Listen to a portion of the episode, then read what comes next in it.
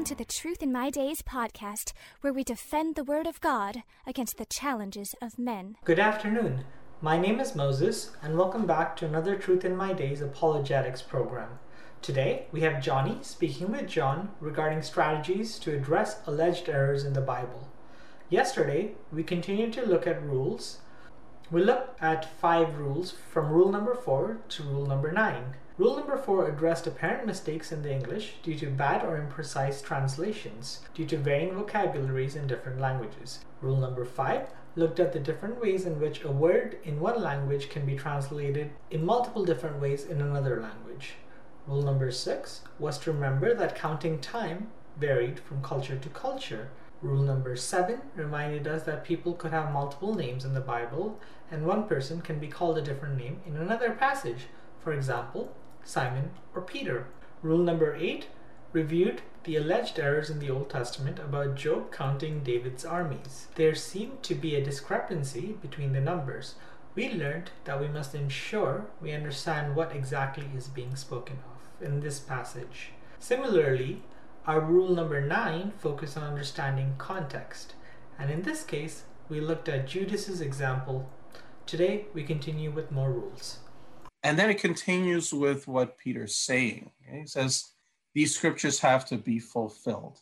And number one, Peter says, For it is written in the book of Psalms, let his dwelling place be desolate, and let no one live in it, and let another take his office.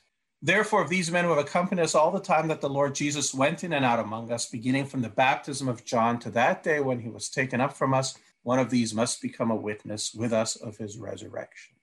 So Peter quotes two prophecies, two things he sees as prophecies about Judas. One, let his dwelling place be desolate and let no one live in it. And two, let another take his office. The second one, let another take his office, they fulfill immediately by picking a replacement. But what about that first one? Let his dwelling place be desolate, let no one live in it. Peter doesn't explain how that one's fulfilled. And that's why Luke introduces that editorial comment. He is telling us why his place became desolate and no one lived in it. It was his money that bought the field. But with his rotting dead body collapsing, they're turning into a field of blood, making it unclean. Nobody wants to dwell there. So Luke inserted that comment not to tell us how Judas died, but to tell us how that prophecy that Peter identified, let his dwelling place be desolate and let no one live in it, how that was fulfilled. So when you look at context, you see what is the writer intending to say. That supposed contradiction disappears. It's not really a contradiction at all, because as we said, he hanged himself and then later his body fell. But it explains why Luke mentions only this part about the body falling and not about how Judas actually died. Principle number 10 don't try to explain what's not there. We get into trouble when we try to explain what's not there. In Matthew 2:23 we read this and he came and dwelt in a city called Nazareth that it might be fulfilled which was spoken by the prophets he shall be called a Nazarene. Well, you don't find that prophecy anywhere in the Old Testament. There's no prophecy about the Messiah saying he shall be called a Nazarene. And this gives fodder to the skeptics in two ways. Uh, number one, they'll say there's no such city as Nazareth at the time of Jesus. One skeptic puts it this way that the Gospels tell us this was his hometown. But when we look at historical confirmation of this hometown, surprise, surprise, no other source confirms that the place even existed in the first century AD. It's not mentioned once in the entire Old Testament. Uh, in the book of Joshua, as, as the Israelites are setting the Holy Land. It lists uh, 12 towns, six villages, and Nazareth is not on that list. Uh, the Talmud names 63 Galilean towns, doesn't mention Nazareth. Uh, Paul doesn't mention Nazareth in his writings. No ancient historian or geographer mentions Nazareth, not until the fourth century. Josephus doesn't mention it.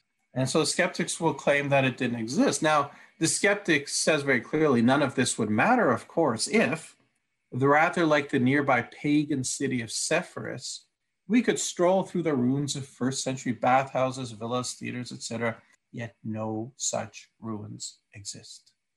It's not mentioned by a historian, and we don't have the remains of it. Now, we could notice right away that they're really being too clever by half here, because if there's no such town, why would the gospel writers make that his hometown. If there was a town mentioned in the fourth century, why would they name a town after a fictitious town in the gospel books?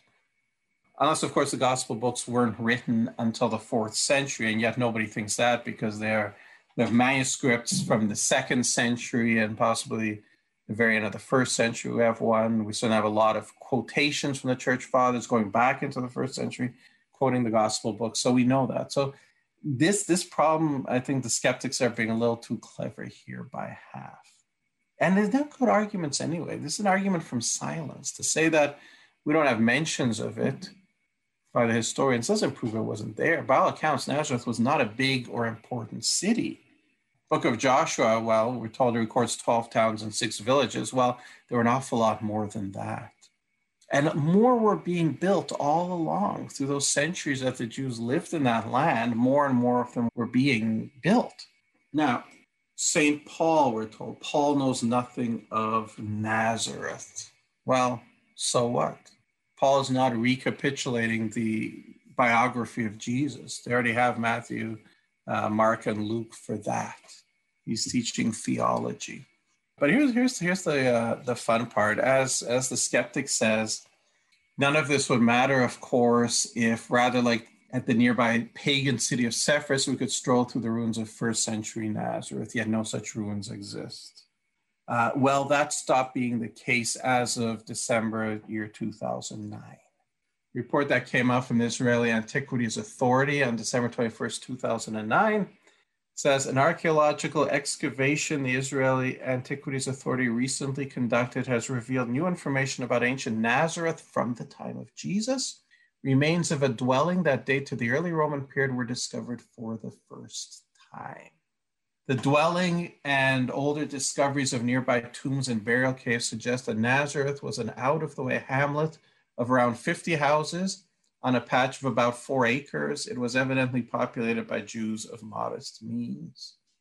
And it comes replete with pictures. So, yeah, guess what? Those ruins that our skeptic was saying, hey, if we could walk through them, that would prove that Nazareth existed. Well, the ruins have been found. You could, in fact, try to walk through them if they would let you. So that argument has disappeared. But let's return to that quote. He came and dwelt in a city called Nazareth that it might be fulfilled, which was spoken by the prophets, he shall be called a Nazarene. And as we said, no such quote is found in the Old Testament.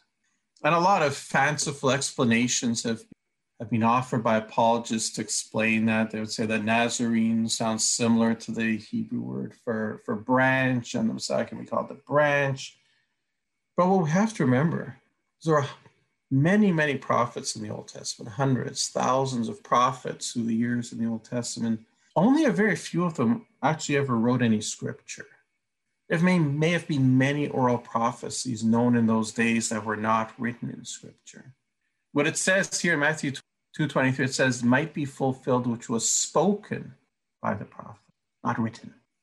Might have been oral tradition that's simply an oral prophecy that was handed down even though it's written down in scripture. Now, some people might say, oh, that's, that's special pleading, uh, but it isn't because we have a precedent for it in the Old Testament. Uh, if you would look, for example, at this passage from 2 Kings 14, 23 to 25, we'll read the whole thing.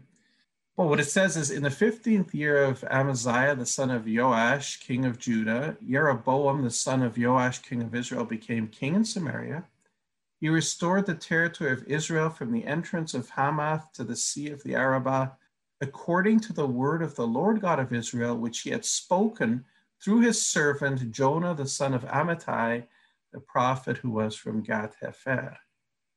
Now think about that for a moment. Jonah, the son of Amittai, is the Jonah in our book of Jonah, the one that was swallowed by the great fish.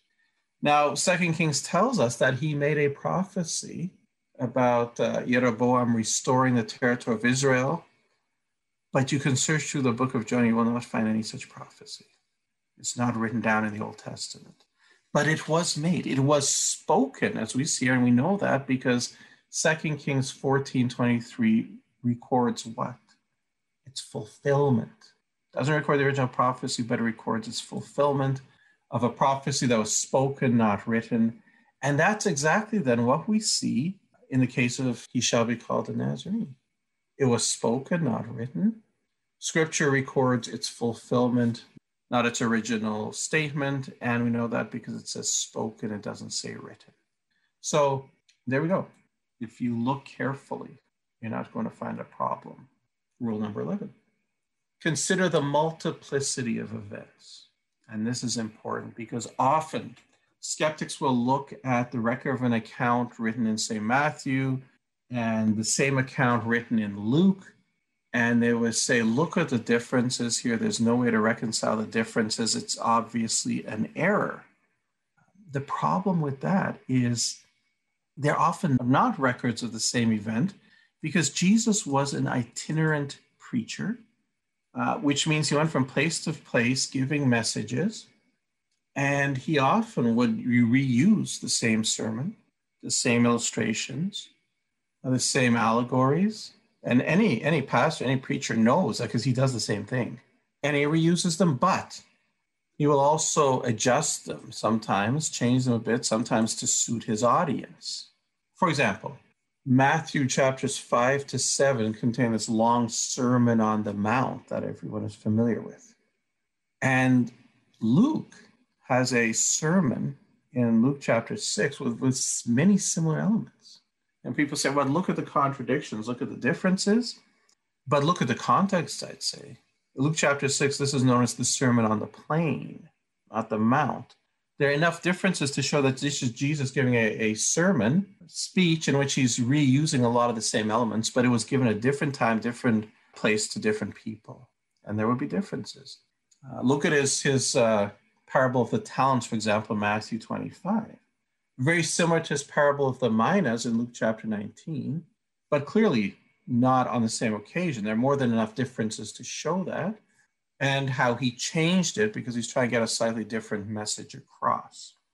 So you have to understand that as a uh, itinerant evangelist, there can be lots of times where he's doing the same kind of things, saying the same kind of things, and you find errors because you find two of them and you're assuming they're records of the same event when in point of fact they might be records of different events.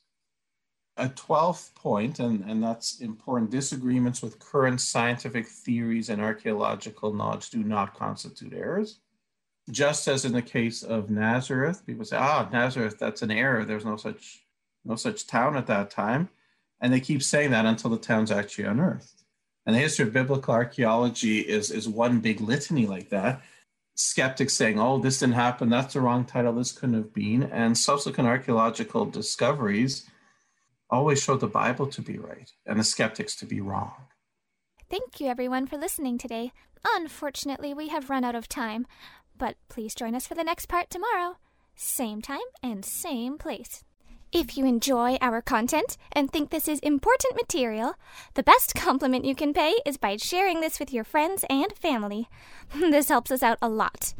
Also, if you enjoyed today's program, please like, comment, share, and subscribe to this podcast. We would love to hear from you. Thank you for listening to the Truth in My Days podcast with John Torse. We would love to hear from you. Please feel free to share any questions or comments you may have. You can reach us on Facebook, Instagram, MeWe, and YouTube.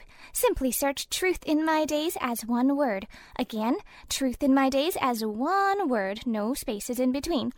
And you can connect with us. You may also visit our website for more comprehensive material and to learn more about our ministry. Our website is truthinmydays.com. Thank you.